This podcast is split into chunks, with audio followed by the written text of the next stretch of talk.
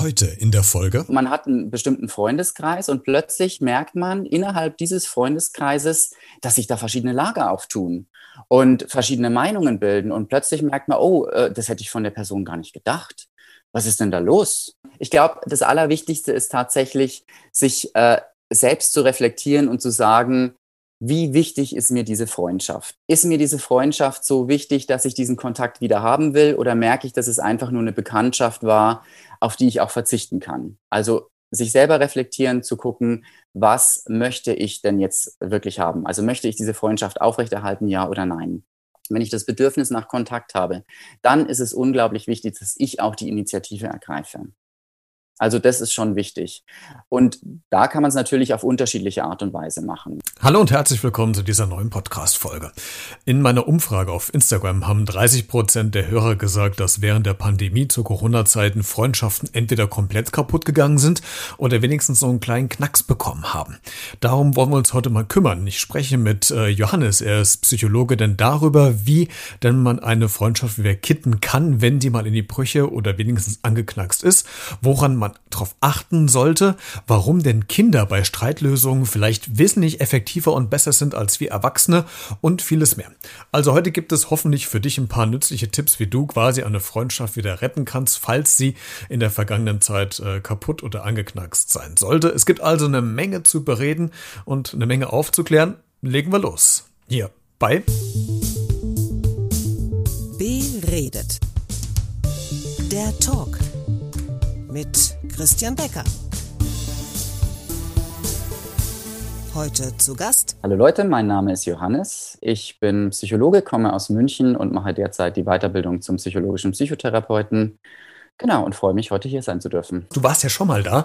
Da haben wir nämlich über deine Arbeit äh, gesprochen zu Corona-Zeiten. Und ich habe dich deswegen nochmal eingeladen, weil es heute auch wieder um ein Thema gibt, geht, wo ich gerne jemanden dabei hätte aus der Psychologie, der vielleicht so ein paar Tipps geben kann, wie man mit der Situation umgeht. Es geht nämlich um Freundschaften, beziehungsweise um kaputtgegangene Freundschaften oder zumindest angeknackste Freundschaften zu Corona-Zeiten.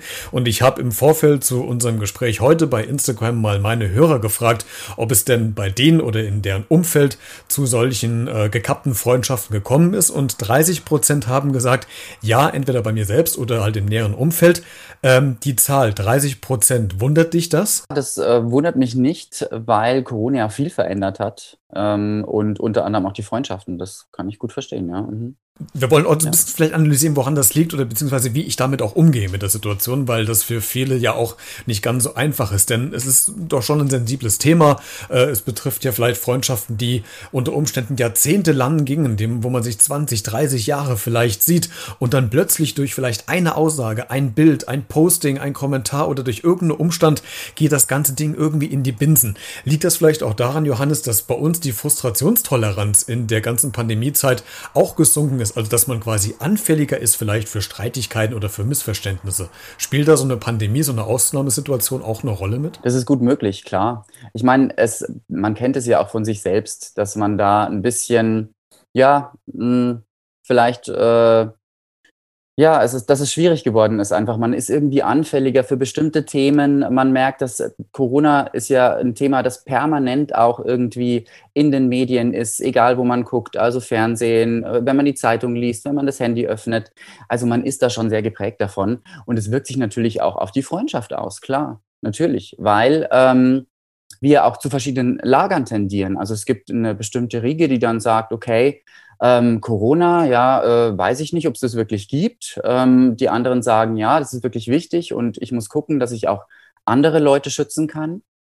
Und ähm, ja, also da gibt es verschiedene Lager und die werden auch immer extremer, klar. Und das merkt man dann auch in den Freundschaften plötzlich. Also man hat einen bestimmten Freundeskreis und plötzlich merkt man innerhalb dieses Freundeskreises, dass sich da verschiedene Lager auftun und verschiedene Meinungen bilden. Und plötzlich merkt man, oh, äh, das hätte ich von der Person gar nicht gedacht. Was ist denn da los?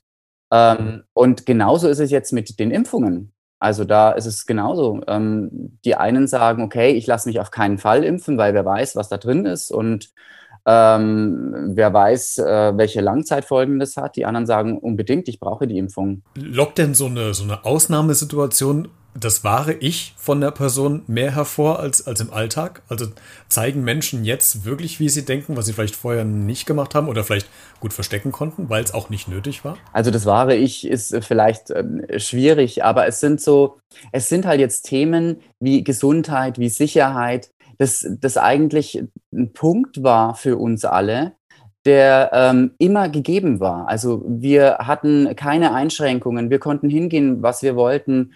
Ähm, Gesundheit natürlich, da hatte jeder sein, sein Thema, klar. Und dann war es aber demjenigen zu sagen, okay, ich möchte das und das von dem Preis geben. Und plötzlich ist es aber alles irgendwie, wird alles diskutiert und geht jeden irgendwas an. Und dann ist es dann natürlich schwierig. Aber ich würde nicht sagen, dass es, äh, dass sich da die Persönlichkeit irgendwie verändert hat oder dass so der wahre Kern des Menschen rausgekommen ist. Wir ticken einfach anders, das ist völlig okay. Hm, müssen so die Situation auch ein bisschen anpassen. Wie ist es denn bei dir? Hast du denn selbst Erfahrungen damit gemacht? Hast du selbst vielleicht Freundschaften verloren oder die zumindest angeknackst sind? Oder könnte man jetzt mutmaßen, vielleicht, weil du Psychologe bist, weißt du, wie du mit der Situation umgehst und lässt es erst gar nicht so weit kommen? Natürlich merkt man das auch im äh, Freundes- und Bekanntenkreis, klar. Da bilden sich auch Lager und man stellt plötzlich fest, okay, der tendiert eher in die Richtung, der in die Richtung. Ja, und da muss man natürlich dann gucken. Also wie weit möchte ich dann über dieses Thema sprechen? Ähm, wie wichtig ist mir das? Und äh, gibt es vielleicht auch andere Themen, die ich dann finden kann? Lass uns mal so ein bisschen äh, durch diese Phasen durchgehen. Wenn ich jetzt merke, hoppla, bei mir knackst gerade irgendeine Freundschaft oder sie ist so vielleicht sogar komplett gerade zerbrochen, wie gehe ich denn damit um? Äh, jetzt gibt's ja die eine Möglichkeit, man sitzt es aus und man hofft, dass es irgendwann wieder normal wird, weil man einfach so Gras über die Sache wachsen lässt. Oder äh, man ärgert sich mal zwei, drei Tage oder man grübelt mal zwei, drei Tage und nimmt dann wieder Kontakt mit der Person auf. Äh, aus deiner Sicht von eines Psychologen, was ist denn, was ist denn vielleicht ratsamer oder kann man das gar nicht so pauschal mal sagen? Ja, ich glaube, es ist allgemein wichtig zu gucken, wie war denn die Freundschaft mit der Person auch vor der Krise? Also wie innig war die Freundschaft oder ist es irgendwie nur eine Bekanntschaft gewesen? Also auch das spielt ja eine große Rolle. Es gibt ja auch viele Freundschaften, die irgendwie entstanden sind, nur daraus, dass man weggegangen ist miteinander. Da hat man natürlich nicht so viel Konsens miteinander. Und ähm, bei solchen Leuten, ja, da ist es dann die Frage, wie wichtig ist mir die Freundschaft? Bei tiefen, innigen Freundschaften, wenn ich merke, ähm, ich war schon jahrelang vorher mit, der, mit diesem Freund oder der Freundin ähm, in engen Kontakt, dann ist es natürlich wichtig, dass ich mir überlege, okay, ähm, was ist da jetzt eigentlich los? Und ist es wirklich, ist mir dieses Thema so wichtig, dass dann diese Freundschaft zerbricht, dass sie dann kaputt geht? Oder ist es nur etwas, das vorübergeht? Also Corona wird uns nicht unser Leben lang beschäftigen, vielleicht in einem, also vielleicht ja, aber dann in einem geringeren Ausmaß. Und da ist es dann schon wichtig zu schauen, okay, was schätze ich denn an der Person außerhalb ähm, dieses Themas? Was war mir da wichtig? Und wenn ich aber merke, irgendwie, okay, vor der Krise hat es auch schon irgendwie gekriselt bei, in dieser Freundschaft. Also da gab es auch schon Teile, mit denen ich irgendwie nicht so ganz zufrieden war.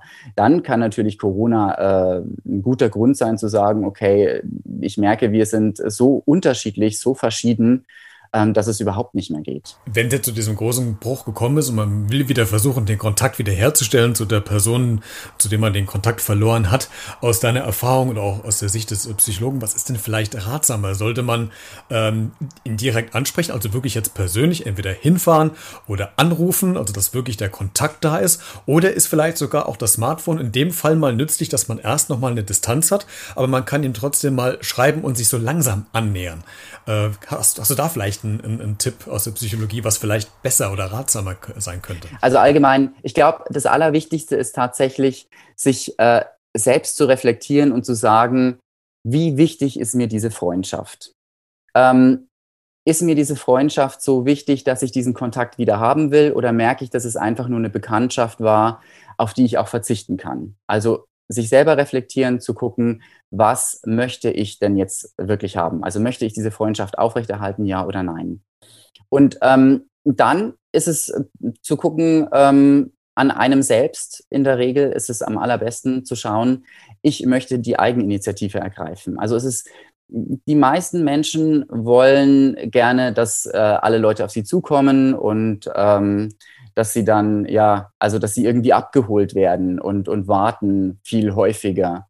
ähm, als dass sie selber reagieren. Aber es ist schwierig, weil wenn ich etwas möchte, wenn ich ein Bedürfnis habe, wenn ich das Bedürfnis nach Nähe habe, wenn ich das Bedürfnis nach Kontakt habe, dann ist es unglaublich wichtig, dass ich auch die Initiative ergreife. Also das ist schon wichtig.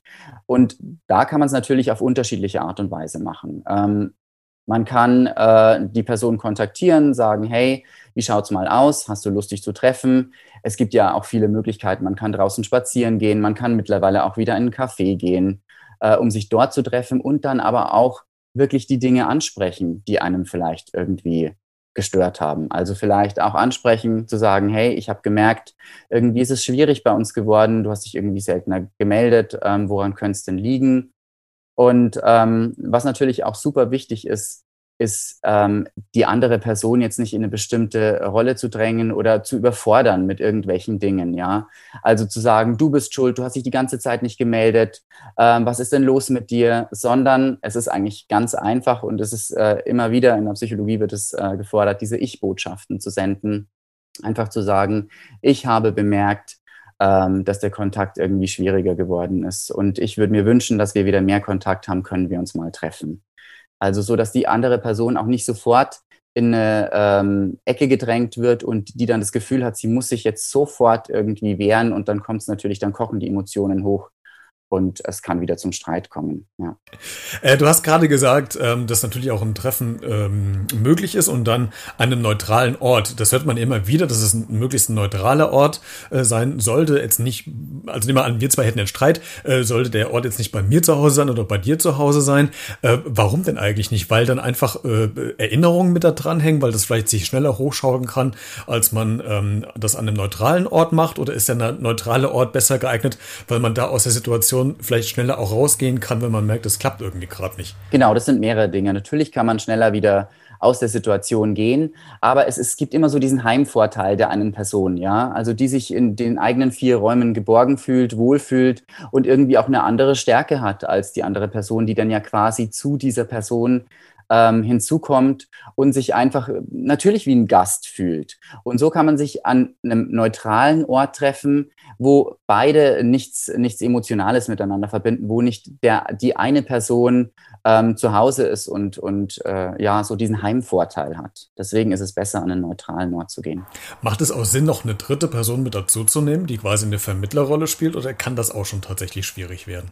Es kommt drauf an. Also es kommt wirklich drauf an, ähm, wer ist diese Person? Ist die Person eher mit der einen äh, Person oder mit der anderen befreundet? Also auch das macht natürlich schon Schwierigkeiten.